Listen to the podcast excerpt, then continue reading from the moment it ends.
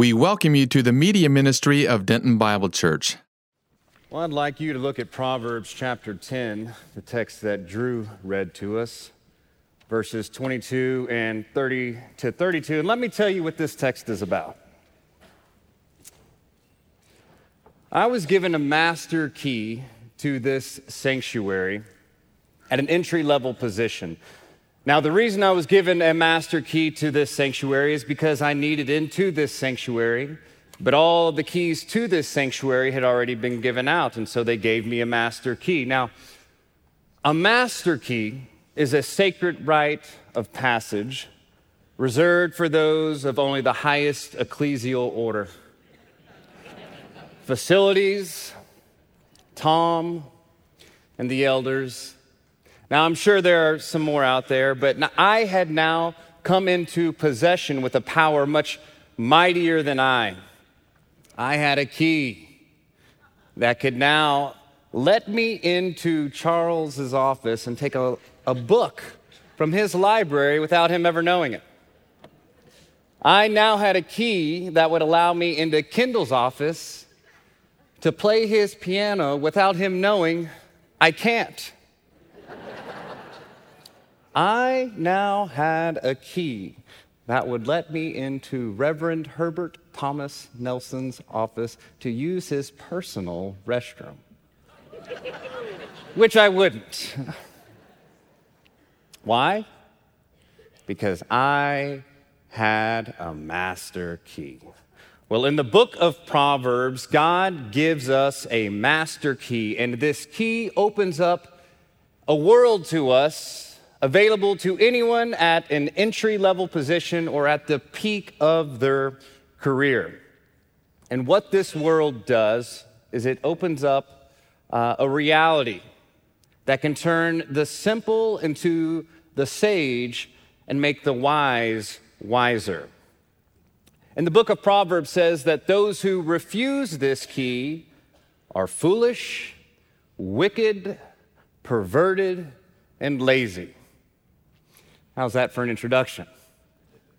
Well, today in Proverbs chapter 10, verses 22 to 32, we're going to take the master key and unlock facets of wisdom that deal primarily with security and favorable expectations that wisdom affords. Security and favorable expectation.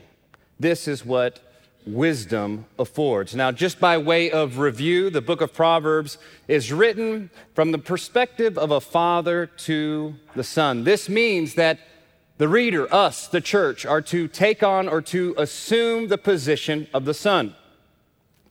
And the key is the motto of the book, which is found in chapter 1, verse 7, and in chapter 9, verse 10, which interestingly form brackets to the first part of the book.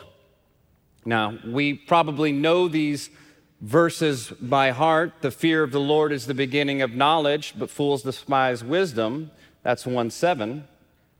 And then the more popular one, the one that we're probably more familiar with in chapter 9, verse 10, the fear of the Lord is the beginning of wisdom, and knowledge of the Holy One is understanding. Well, I, I have a key here today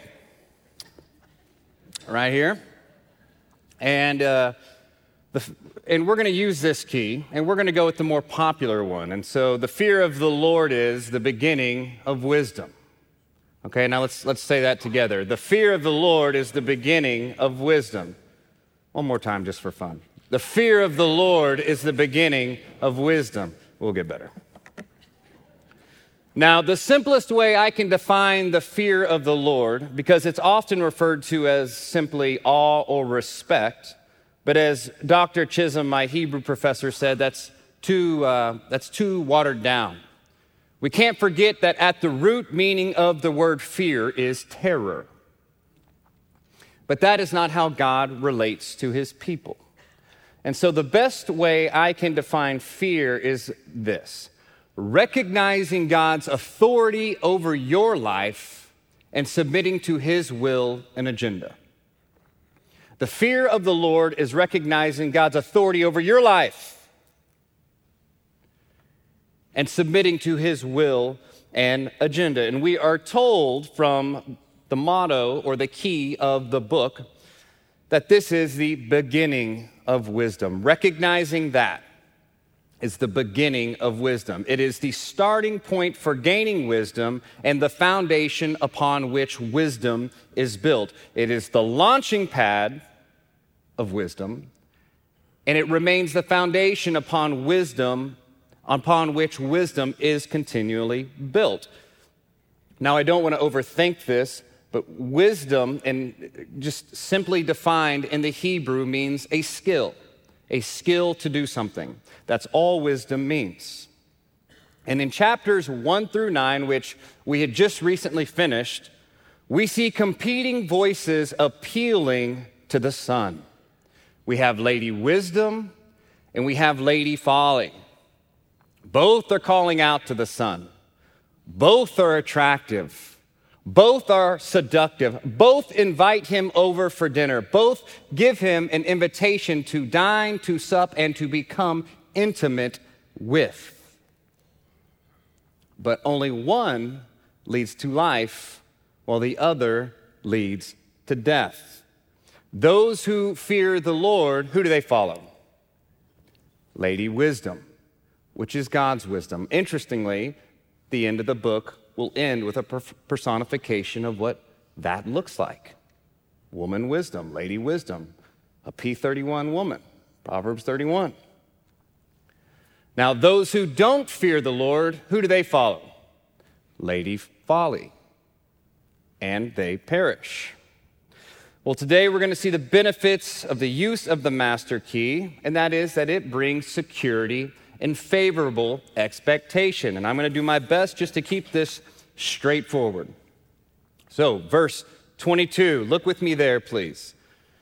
It is the blessing of the Lord that makes rich and he, God, adds no sorrow to it. Now, at first glance, that sounds amazing.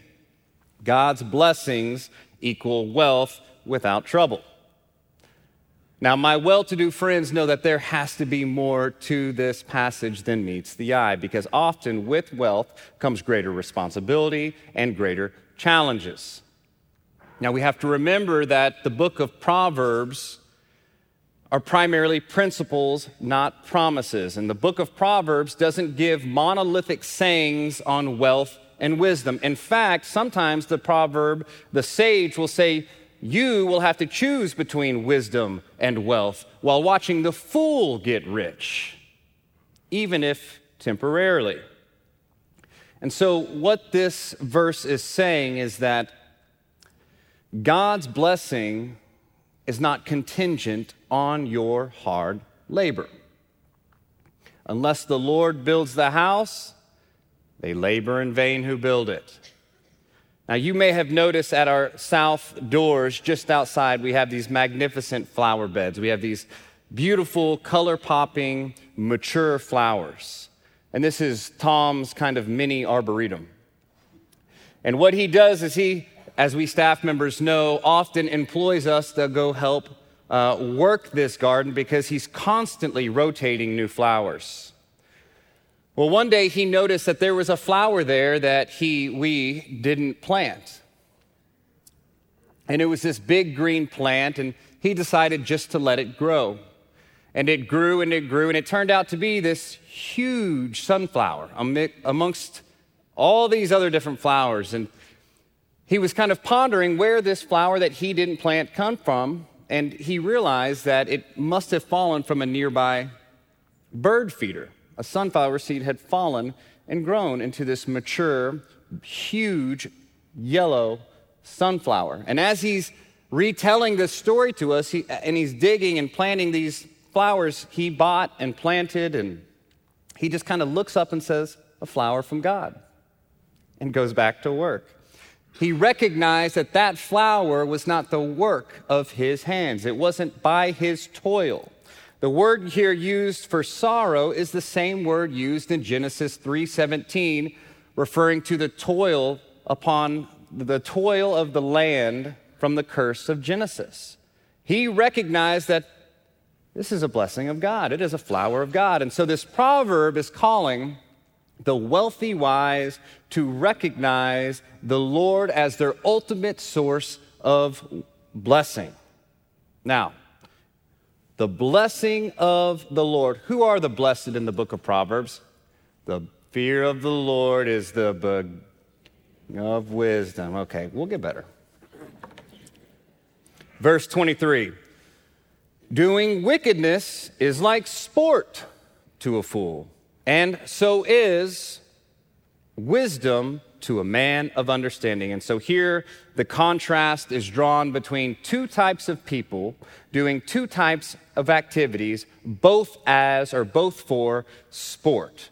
Now, the word sport can be just as easily translated as pleasure or laughter. And the wicked, they do, the foolish do uh, wickedness as sport. And so the fool amuses himself, he relishes in doing evil. Now, when I was a kid in the mid 90s, there was a television show on WB Fox Kids called Batman the Animated Series. It's making a comeback. And often, if the Joker was the villain, the scene would open up, the Joker in his lair wearing his pink suit, usually laying on his back with his legs crossed, bouncing a ball off the wall, complaining to Harley Quinn about how bored he was because there was no evil for him to do. And as they would dialogue, Harley Quinn would be like, Yeah, boss, you really haven't been the same since the bat got you. And he'd be like, The bat. And then his gears would start turning, and then he would develop some evil plot to get back at the bat. And then the scene would end with this infamous Joker laugh. He relished in doing evil. Evil was his sport. Now, stick with me here. I come by it naturally. In The Grinch, the remake, with Jim Carrey, you see the origin story for how the Grinch was once not evil, but then became evil. Have you seen Cruella with Emma Stone? You all have, you sinners. Don't lie to me. It's got some cringy moments, but it's a pretty good movie. And they give an origin story for how Cruella de Vil was once not evil, but became evil. And the reason why is because our therapeutic age has a problem, has a difficulty. It struggles with accepting the fact that some people are evil just because they are evil and enjoy doing evil. Now, when you watch the original versions, the more biblical ones, the Grinch Who Stole Christmas and 101 Dalmatians, they're evil because they're evil and they love doing evil. Cruella de Vil, Cruella de Vil, if she doesn't scare you, no evil thing will. Cruella, Cruella de Vil, she's a cruel devil. She will steal your puppies, club them over the head, and turn them into jackets. she is evil. But the wise, wisdom is sport for the man of understanding, for the person of perspective. Doing wisdom is an activity that brings pleasure to the wise. Who are the wise? The fear of the Lord is the beginning of wisdom. Good getting better. Now, the word sport even carries the connotation of child's play. So every morning, my toddler, when she wakes up, she wakes up her three little babies, and she knows that these three little babies have to be changed, they have to be uh, uh, dressed, and they have to be fed. And so she takes out Gigi, which is a girl, and then she takes out Jeej, which is the other girl, and then she takes out Me Fox, which is the boy. I don't know. But she creates an entire world where she is just delighting and taking care of these babies. And I can just sit watch sit back and watch her naturally take delight in her child's play. And what this proverb tells us is that our activities, Christian, our activities are decisive in determining what gives us pleasure. Those who fear the Lord take delight in, take pleasure in, find joy in doing wisdom. It is innocent fun. And as we'll see in verse 24, making wisdom your sport pays off. Verse 24. Verse 23 nuances this verse. What the wicked fears will come upon him, but the desire of the righteous will be granted. And so we'll see some contrasting parallelism pretty much throughout this text, but here we have the contrast of the destinies of the righteous and the wicked. Now, everyone has fears. We all have fears, and we all have desires. The wicked who take pleasure in doing evil, whose conscience haunts them at night, they will not get what they desire, but what they fear. What they fear will come upon them, not what they desire. However, with the righteous, what they desire will be granted. It is, it is the same word for rewarded. Question Who are the righteous? The fear of the Lord is the beginning of wisdom. The righteous, the blessed, the upright all refer to the same person those who fear the Lord. It's all the same person. And so, even when the world feels like it is gone mad, when things are insane, when things look morally upside down, God rewards the righteous because they recognize his authority over their life and seek to submit to his will and governance. That is the fear of the Lord, which is the beginning of wisdom. It is the foundation upon which we, God's people, live wisely and it pays off. Psalm 37 4 Delight yourself in the Lord, and he will grant you the desires of your heart. Don't miss this.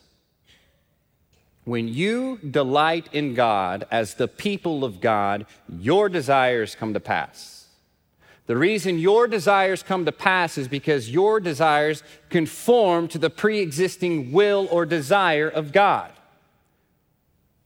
And so when you delight yourself in God, when you take pleasure in God, when you satisfy your God, when you satisfy yourself in God, God's will doesn't change, your will change. God's desires don't change, your desires change, and they come into alignment with what will come to pass. It is the way of the Lord. It is the direction where all human history is going. And so we, as God's people, seek to align our lives to God by fearing God. And in so doing, we become, or we are the righteous whose reward is wonderful. You cannot miss that. Verse 25 When the whirlwind passes, the wicked is no more, but the righteous has an everlasting foundation. Now, the contrast between the righteous and the wicked, it, it, has been escalated. It has now been escalated to eternal dimensions. An everlasting foundation has the righteous. And the reason why is because God, when the storms of life come, God's people are rooted on the foundation of eternal wisdom. Our wisdom is God's wisdom. We have the mind of Christ. Let me just flip over a page and look at Lady Wisdom in chapter 8, verse 22 and 23. The Lord possessed me, that is wisdom, at the beginning of his way before his works of old, from everlasting I was established. From the beginning, from the earliest times of the earth. And so that is why our foundation is everlasting, because it is built on the wisdom of God from eternity past to eternity future. Question Who are the righteous. I didn't even have to say anything. And the righteous are the kind of people who build and take part in an everlasting kingdom. This is what it means to, when I say the fear of the Lord, is recognizing his authority over your life, submitting to his will and agenda. Not only do we submit to his agenda, but the righteous actually take part in fulfilling God's agenda. He's accomplishing his agenda primarily through the church. And so you have to have this high calling when you come in here. When you come in here and sit down and learn from the Word of God and attach yourself to your local church and rub shoulders with your fellow members of the body of Christ, and whenever we escalate the name of Jesus, you have to recognize that you are being equipped to fulfill the agenda of God Monday through Saturday. That is what you're doing. You're not coming here to get your feel good feeling tank filled up. You're coming here because you are part of God's agenda in human history.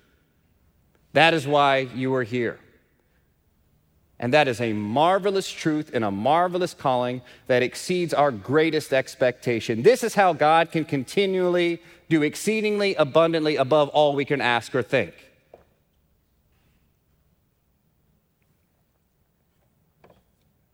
We are the kind of people that take part in building an everlasting kingdom.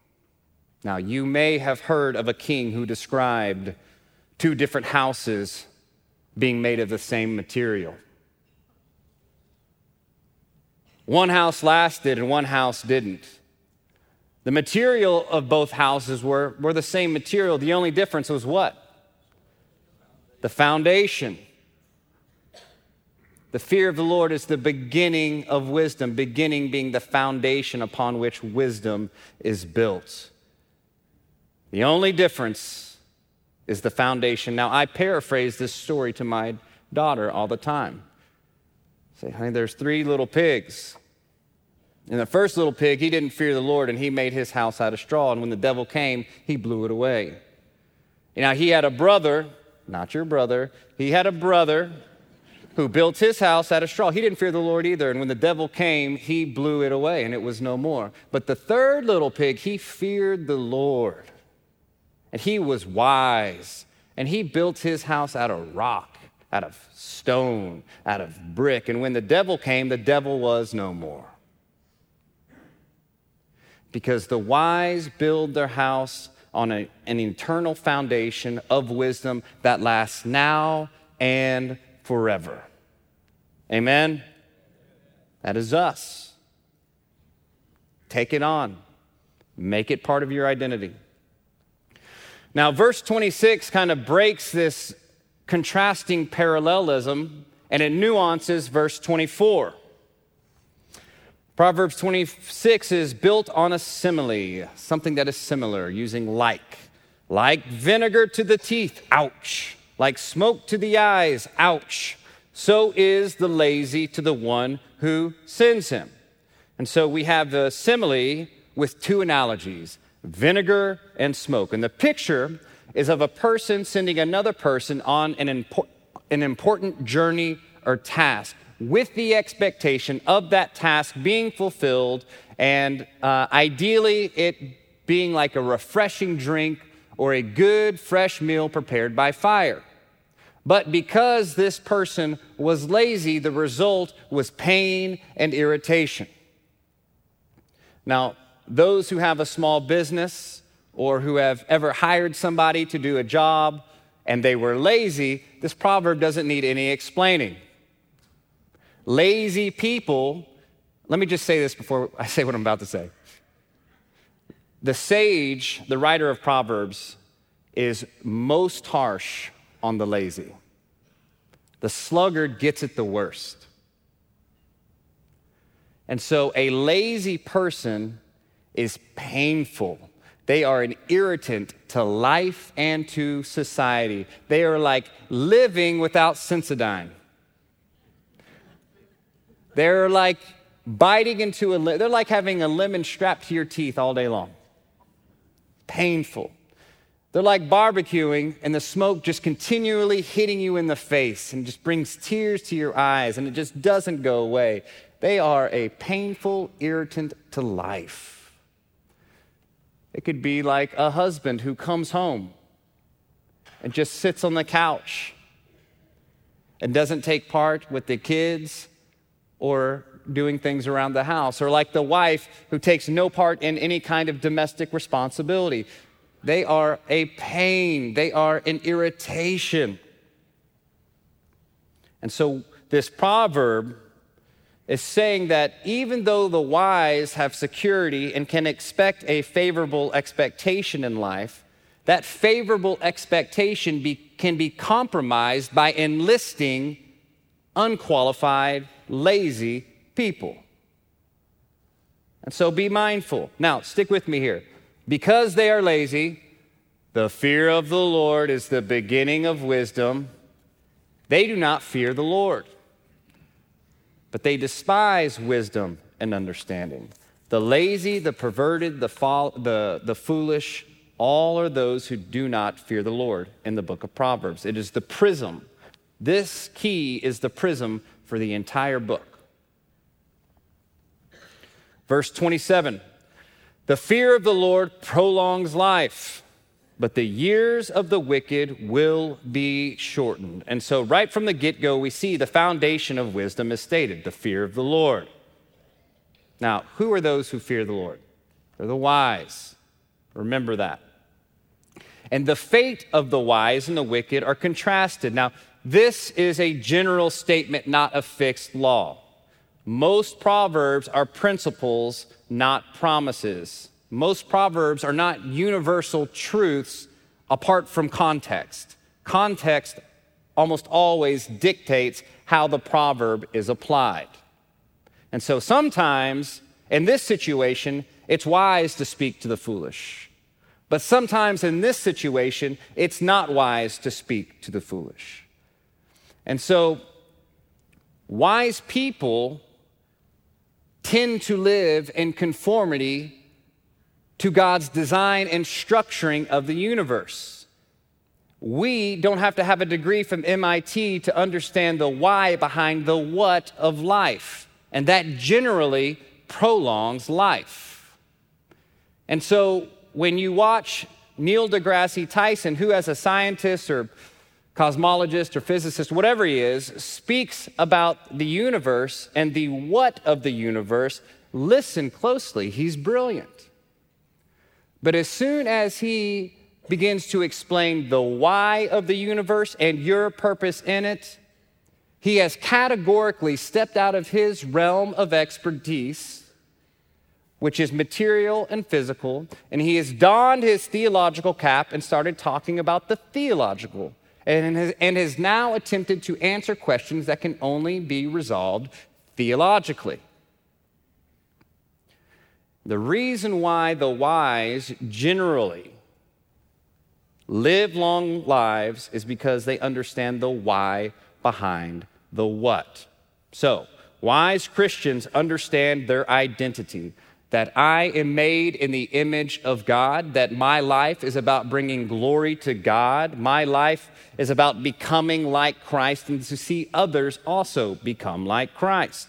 I understand gender, that I'm a man or and she is a woman, and in the image of God, He made both them. I understand the answer to the racist issue that sin is the problem, that the gospel is the solution, and that in Christ, one entirely new humanity is created. I understand sexuality, that God created sex, that sex is to be enjoyed, and that it is also to propagate, to fulfill the Genesis agenda of being fruitful and multiplying. And this is to happen within the context of a lifelong committed marriage, which incidentally is between a male and female and are the only people who can procreate.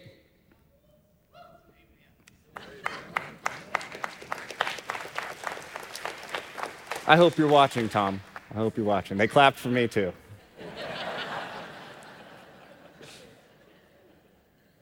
I also understand how to relate to my neighbor because my neighbor is also made in the image of God. So, you're not going to clap for this one, but even if they vote, even if they're voted for whoever or love AOC and the squad and whatever, I am still called to love them because they too are image bearers of God. And I can look at that person who completely thinks differently than me and I could say, The glory of God is written all over you.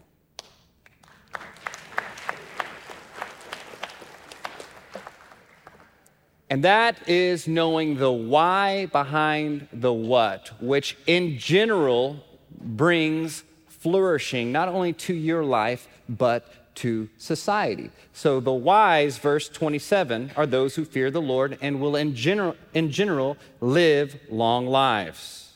Now, of course, we live in a less than ideal world. We live in a broken world. And so the good still die young. I sin, we sin things. We have brought things into our life. But the purpose of this proverb is to motivate us to pursue wisdom that secure that brings security and favorable expectation. It is to move us to this direction despite our past sin and failures and despite living in a less than ideal world. This is our pursuit. Verse 28. The hope of the righteous is gladness, same word for joy, but the expectation of the wicked perishes. Again, the fates of the righteous and the wicked are contrasted. Both have hopes, both have expectations for their futures, but only one is secure and only one has favorable expectations. Notice there's a reversal of fortunes between the two. The righteous have the expectation of gladness and joy. Why? because the righteous live in accordance to God's governance. We understand that the fear of the Lord is the beginning of wisdom, and all that that brings, that it unlocks the world, a divine world of the mind of God, and that He has invited us into this world to live according to it. And the benefits are unending. The wicked's expectation perishes. This is a, a Qal imperfect verb, which could be translated will perish. And if we wanted to get really literal, we could say will be lost, will run away, will be carried off. And so while the wicked's hope and expectation is actually fleeting and growing further and further apart, the hope of the righteous is gladness. Our joy is now and is coming to us. We have joy in part but we also are waiting for a day where we will have joy in full. And so our hope, the hope of the righteous, is joy now and forever. A kingdom is coming, ladies and gentlemen. A king is returning. And there will be no more sin, suffering, death. All things will do what we're seeking to do now recognize his authority, submit to his will, and take part in his agenda. There, a day is coming where that will be, that will ineffably happen. It's going to happen. And so we have joy now because we're living according to it now, but we also have joy coming because we know this day will arrive. It's got to be part of our mindset. This has got to be how we think as the people of God in a world contrary to Him. We cannot think like the world. We've got to be set apart. The fear of the Lord is the beginning of wisdom. Who are those who fear the Lord? Just, just say it. Amen. Verse 29 The way of the Lord is a stronghold to the upright, but ruin to the workers of iniquity. Now, in light of chapters 1 through 9, we know there are two paths to the book of Proverbs. Both are calling out to you right now, as soon as you leave this place. Both are going to be calling out to you. Both are going to be inviting you to travel. Both are going to be calling you to listen. But remember, one leads to life, one leads to death. There are not many ways. The way of the Lord is a stronghold to the upright. Who are the upright? We're going to have to get louder for this to really work. Okay? The upright follow the way of the Lord and are protected in him. He is a stronghold to the upright. Now, that word stronghold is kind of an interesting word in Hebrew. It's, it's actually made of, of multiple words that are kind of hard to track down, but the best picture I can give you is that of a mountain combined with a fortress. And so the idea is that our Lord, those who are traveling on God's way, the way of wisdom, He is their strength and He is like a mountainous fortress for the upright. Who are the upright? I wasn't even in my notes. I was just going to check.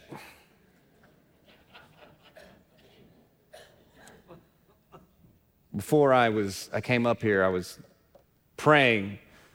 And what I always pray when I'm sitting over there is it's always the same thing. It's I will look to the mountains from where shall my help come from? My help comes from the Lord who made the heavens and the earth. He is a mountainous refuge. That he is our strength. He is our hope. I can't tell you how many people that are praying for me that know this to be true. And this is true for every single saint. That the way of the Lord. You remember this when you go to work. You remember this Monday through Saturday. That when you're driving, when you're taking your kids, when you're on your way, that you make the decision that you are going to fear the Lord and that you are going to be on the way of the Lord, and that when things come, that you have a mountainous refuge in which you can take shelter. He is, he's your Helm's Deep. Lord of the Rings fans, y'all need to read more. He is your mountain, He is your refuge. And the reason we're told the ruin of the workers but ruin to the workers of iniquity. The reason it's ruin to the workers of iniquity is because they are never on the path in the first place. Verse 30 The righteous will never be shaken, but the wicked will not dwell in the land. And so, this is the fourth proverb in a row that considers the fate of the righteous and the wicked.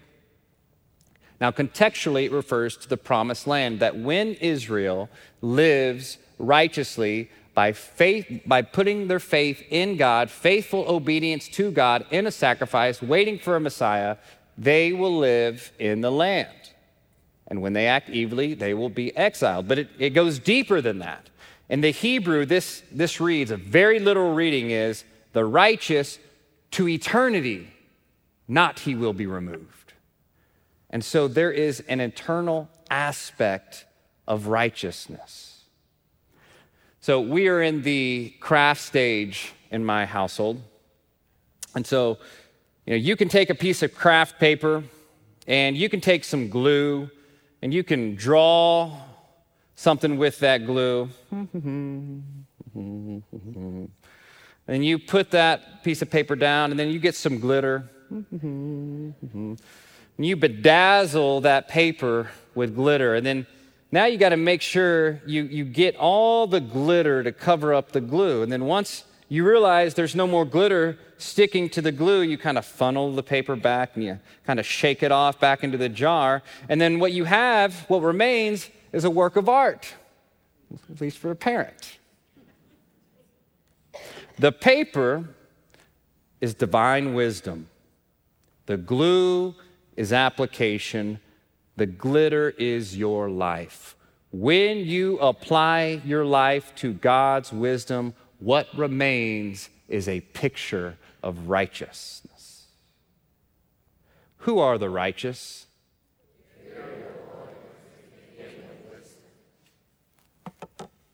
But the wicked, they're like chaff, dust in the wind. no more. No eternal wisdom to be rooted in. Then we come to these final two verses, and these verses really finish off where Tom left off, referring to righteous speech, the speech between the righteous and the wicked. Verse 31 the mouth or the speech of the righteous flows wisdom, but the perverted tongue will be cut out. Now, the word flows comes from the Hebrew word nuv, and it means to grow or to produce. It's this agricultural term, and it's used figuratively here. The speech of the righteous grows or produces wisdom, as opposed to the tongue of the wicked, which God will prune. That too, being cut off is literal. It's against the Torah to cut off the tongue. It's, it's figurative here. In verse 32, nuances verse 31. The lips, the speech, the mouth, the language of the righteous brings forth what is acceptable. The word acceptable is the same word for favor, and it often, most often, refers to divine favor, but it also just can mean favor amongst man as well. But the mouth of the wicked, what is perverted or what is twisted. Notice something about these two proverbs that a person's character can be defined by their speech, how they talk, what comes out of their mouth. Sometimes you just got to sit and let them talk. You don't got to say anything. And what's interesting is that word bring forth is the word yada. And its most basic meaning is to know through experience. So to know something, to come to knowledge through experience. The idea is to speak wisely or to learn to speak wisely through experience, through practicing it. And so you take what you know about wisdom. That better be God.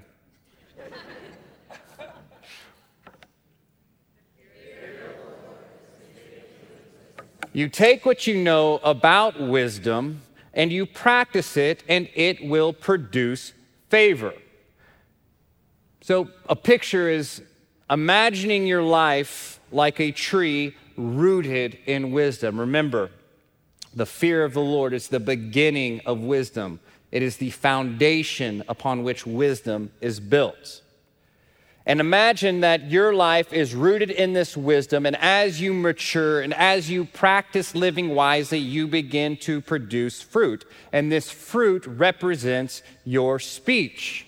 And because you have feared the Lord, you've recognized his authority over your life, you submit to his will, and you take part in his agenda, your speech produces the flavor of favor.